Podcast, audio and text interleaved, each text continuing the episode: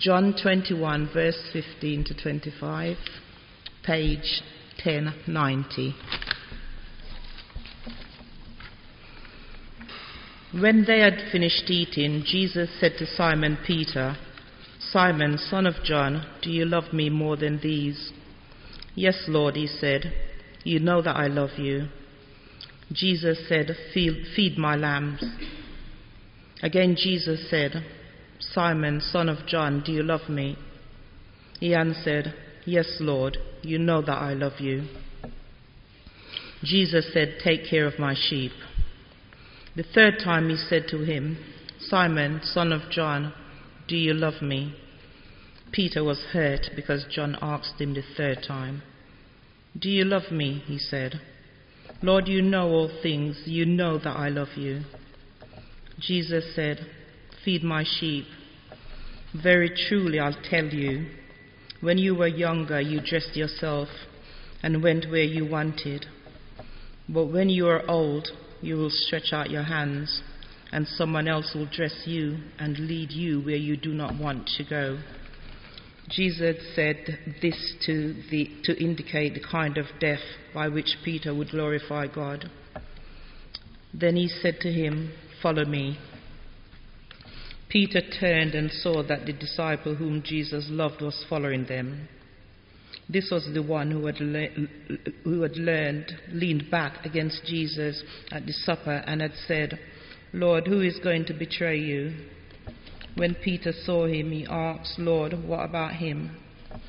Jesus answered, If I want him to remain alive until I return, what is that to you?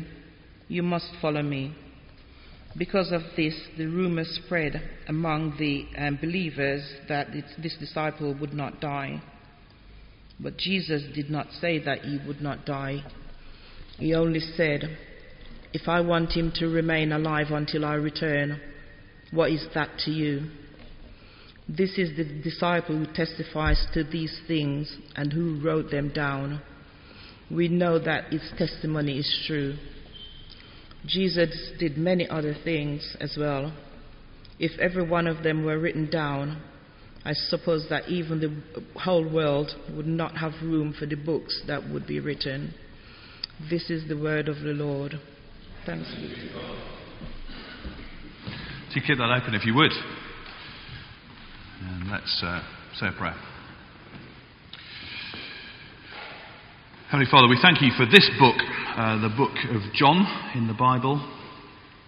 We thank you for this disciple who wrote down what he saw and heard and experienced so that others could know Jesus too. And we pray, Lord Jesus, that you would help us this morning by your Holy Spirit that you would help us to understand the words on the page and that you would be speaking to us as we look at uh, this, uh, this section of John, this final section.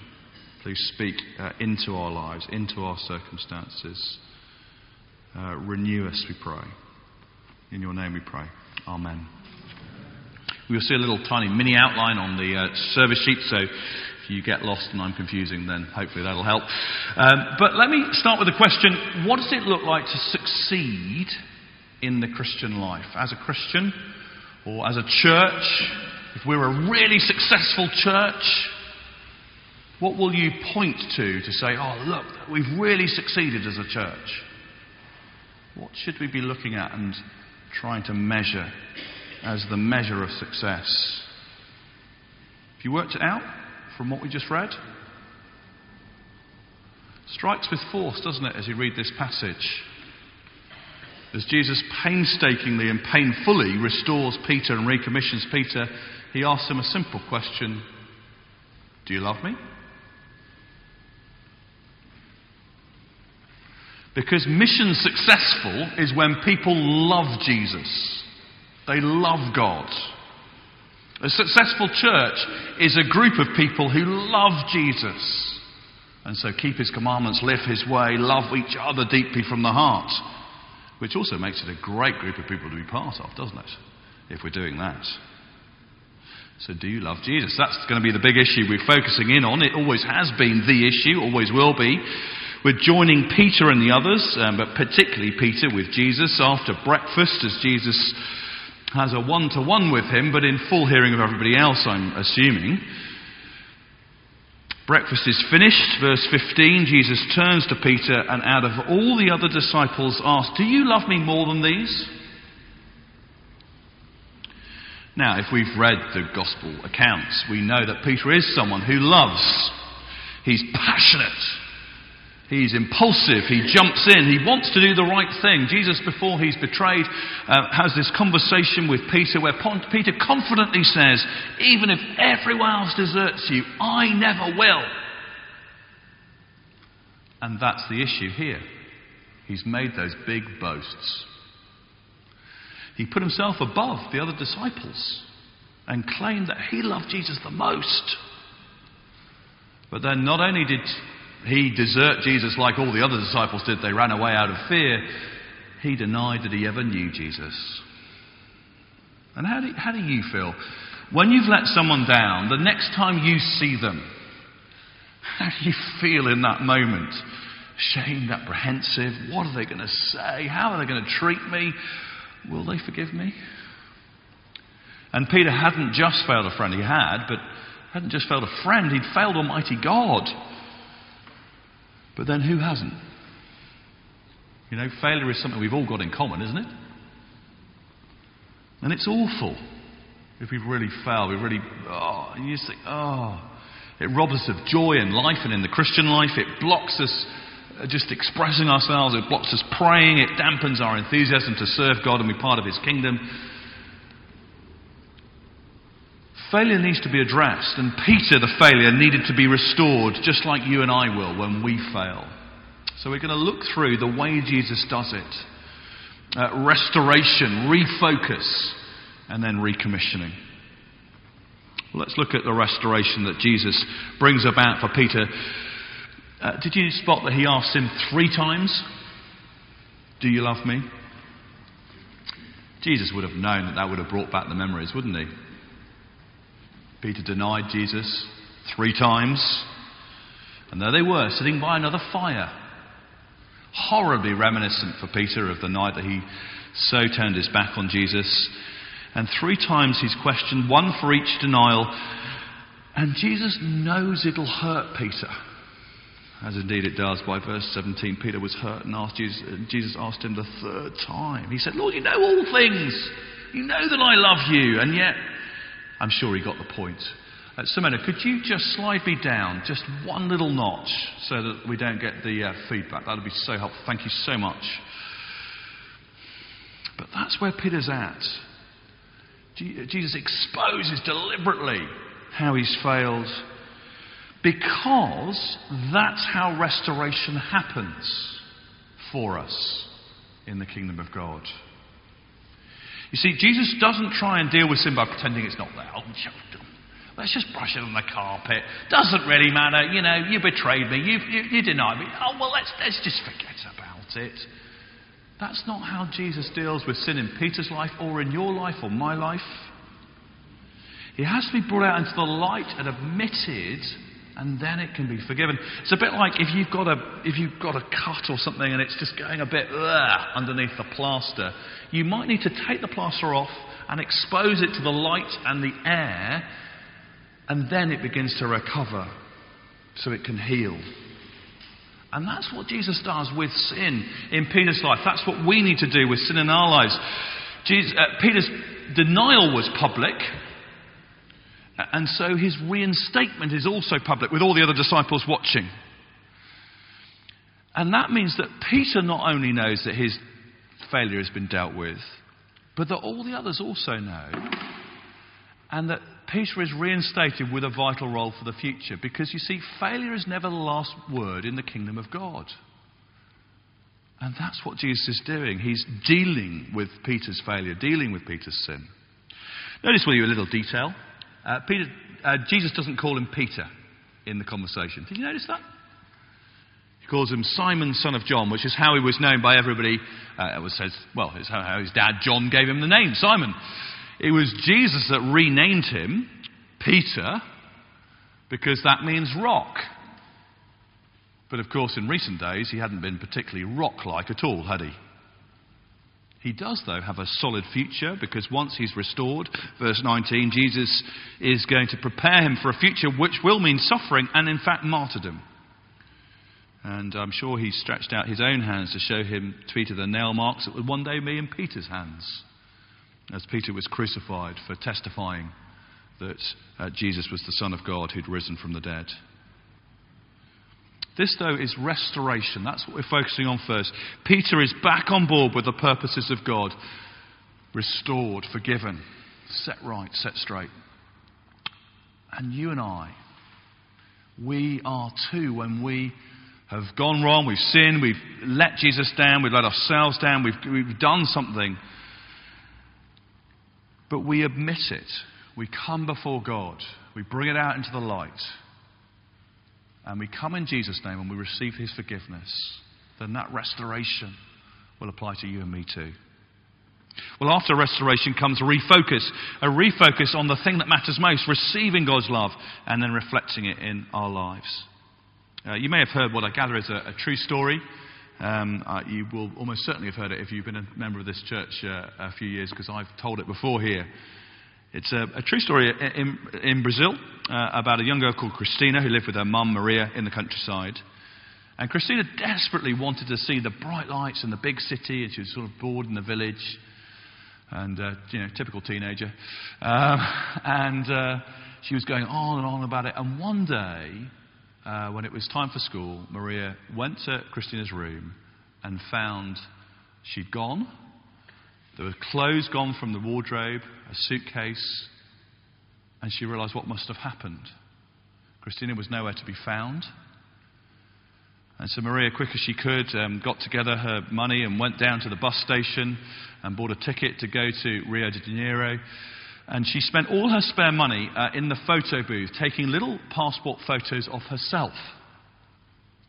When she got to the city, she realized that um, uh, stubbornness, stubborn determination, plus no financial means mean that people will end up doing some fairly desperate things. And so she went to the less salubrious parts of the city. And she. Um, took these passport photos and she put them up in the bars and the clubs and the districts that you know you go into for um, un, uh, uh, for uh, not uh, good pleasures. And on the uh, back of every photo, she wrote a little note. Once her money and the pictures ran out, Maria had to go home, weary and weeping, on the bus, the long journey back to her small village. It was a few weeks later that young Christina uh, came down the stairs of one of the hotels she'd been in. Her young face really tired, her, her eyes no longer dancing with youth, her laughter broken, her dream a nightmare. She reached the bottom of the stairs and saw a familiar face. Just a little photo on the uh, mirror in the hallway. A small picture of her mother. And her eyes burned with uh, uh, emotion, her throat tightened. She walked across the room and, and picked off the photograph. And on the back was written a compelling invitation. Whatever you've done, whatever you've become, come home. I love that story. It's a story not only of a love of a mother, but it's a story of the love of God for us, for the world, when we go wrong that God comes himself in the person of his Son, that God's own Son dies at such cost as we'll remember when we have communion together. His body broken, his blood shed, so that we can come home, whatever we've done, whatever we've become, that we can come home to God through Jesus. That's the love of God. It's to the uttermost to bring you and me back. He loves us. It's something that John, the author of this gospel, really understood about himself. And so as he writes the story of Jesus, he doesn't want to give himself too prominent a role. And so if you look in verse 20, we've seen it before, he describes himself as not John, but the one who Jesus loves. He wants to say, That's my identity. I've really grasped that. It's wonderful. And God, having loved us to the uttermost, what does He look for in response? He looks for us to learn to love in response. Which means Jesus' question to Peter is not, Do you believe? But do you love? And I just think, oh gosh, that's a really helpful question for me as someone who thinks about the Bible and tries to understand it. Yeah, that's, that's good. And it might be for you too. You think, yeah, yeah, I kind of really understand it. I really, I do believe. Say the creed and I really mean it. Yeah, that's all good. But do you love? That's the question I need to ask myself. It's the foundation of Peter's future ministry. You see, if he loves anything else more than Jesus, if he loves his job as a, I'm Peter, super disciple, or um, Jesus is recommissioning, I've got a job to do, I love my job, I've got, I love my position, I love the power. If he loves anything more than Jesus, he'll be a liability. Uh, by that fireside, uh, when, uh, Jesus, when he denied that he ever knew Jesus, he loved his own reputation more than Jesus, didn't he? Ultimately, he loved his life. He was probably quite fearful that he could be next. But if he's going to be able to carry out the mission Jesus has got for him for the future, he's got to love Jesus even more than his life. And so, Jesus, as he refocuses Peter, wants to help him to see that and to draw out of him this confession of love that will strengthen him for the future to actually love Jesus when the chips are down and the pressure's really on. Well, how about you and me? Do we love Jesus? How will we know that? Well, it won't necessarily be what we feel when we're singing, although that might be a help. Jesus gives us a much clearer test. Earlier on in John, he says, If you love me, you'll obey my commandments. Okay, that's pretty simple, isn't it? And I guess it's like, a bit like a good marriage. So, a husband and wife, they, they can't say that they love each other in practice if they never listen to what each other say. No, he never listened to her, she never listens to him. I love you, but I don't listen to you. Well, that's, that's, that's not working, is it? Or else, if they, if they know full well what makes the other person happy, they listen and understand, then do the total opposite. Well, well, that's not working, is it? That's not love. And so it is that we can't say we love Jesus unless we listen to what he says. And what with him being Lord and God, unless we actually do what he says, unless we follow what he says, because he does know us better than we know ourselves. He does love us when he speaks to us about the way we should go in life. And so, in response, we want to please him. We want to bring joy to him in response to his love for us. That's the main thing. It's always the main thing. It's the biggest issue in your life and in my life and in the life of this church. It's a marker of whether we're a successful church is do we love Jesus? And if we do, everything else will flow from it. So restoration, refocus, and finally recommissioning. Once Peter has had this re-establishment, this refocus on love, he's ready to do something useful. And this is the recommissioning that Jesus builds into this session with Peter. Feed my lambs. Take care of my sheep. Feed my sheep. It's the second sort of out, outdoors metaphor that Jesus has used in this chapter. First, cha- first half of the chapter we looked at last week is about fishing and uh, that picture of catching people, bringing them into the kingdom. But here it's about uh, farming or shepherding. And it's clear what Jesus means by this if you look at his own uh, life. So, Mark chapter 6, uh, when Jesus went ashore, he saw a loud, large crowd. He felt compassion for them because they were like sheep without a shepherd. And he began to teach them many things. That's what Jesus means by this shepherding picture. It's about giving people spiritual food, the Word of God. The, the job of a fisherman is done as soon as the catch is landed. The job of a shepherd is never done. Sheep need to be cared for, they need to be fed, or else they'll go astray, they'll starve. They're not the cleverest animals, and we're not always the cleverest in the way we live our lives. And Jesus, as I mean, with his compassion goes all kinds of. He, there's healing. There's there's looking after people. But the priority through it all is teaching the truth about God, so that others can know Him and receive from Him themselves. And so it is as we live our lives. Those two pictures, catching fish, uh, feeding sheep, they go hand in hand. If you think about people in your life, you, you know, if you think about the average month, the average year, the people that you, you long for them to catch something of what you know of Jesus, that you long to pass that on to them. Well, you, tell them once, well, you want to kind of keep helping them. Like a shepherd with sheep, you want to help them to keep understanding God and His love.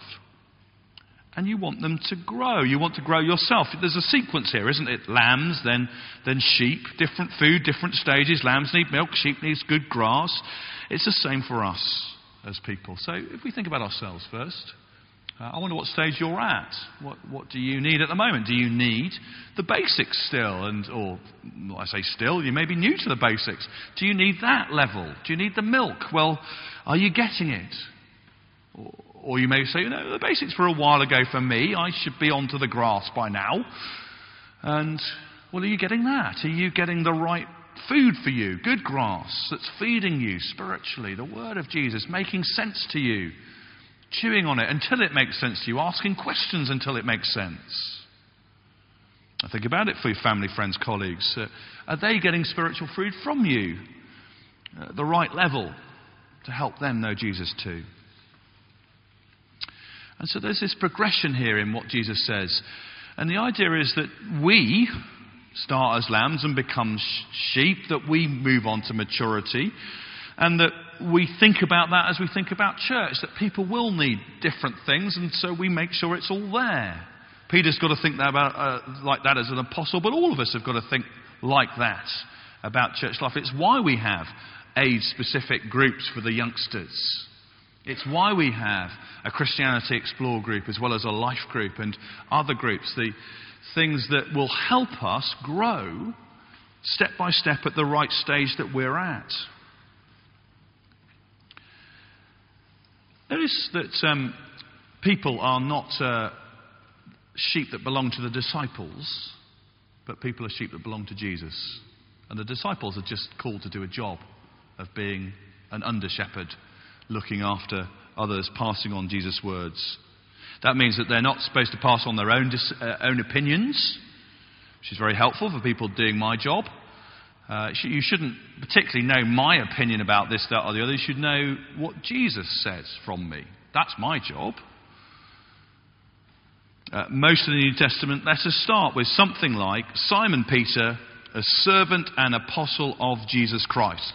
So even Simon Peter he wasn't giving his own opinions, he was serving Jesus in writing letters to the church. It's why we're still reading them today. It's how Jesus means for his church to be taught over the years. They're his words, his teaching for us. And so you'll be pleased to know, if you didn't already, this is not my church. You don't go to Steve Dival's church. You go to the same church as Steve Dival. You go to the church where Steve Dival is the vicar, but we go to the Church of Jesus Christ, or a, an outpost of it called St. Helens, together. We're all disciples under the Great Shepherd. And it means that I'm not the only person who should be doing the teaching. We should all be teaching one another. This should be like a kind of spiritual food bank in North Kensington. Yeah?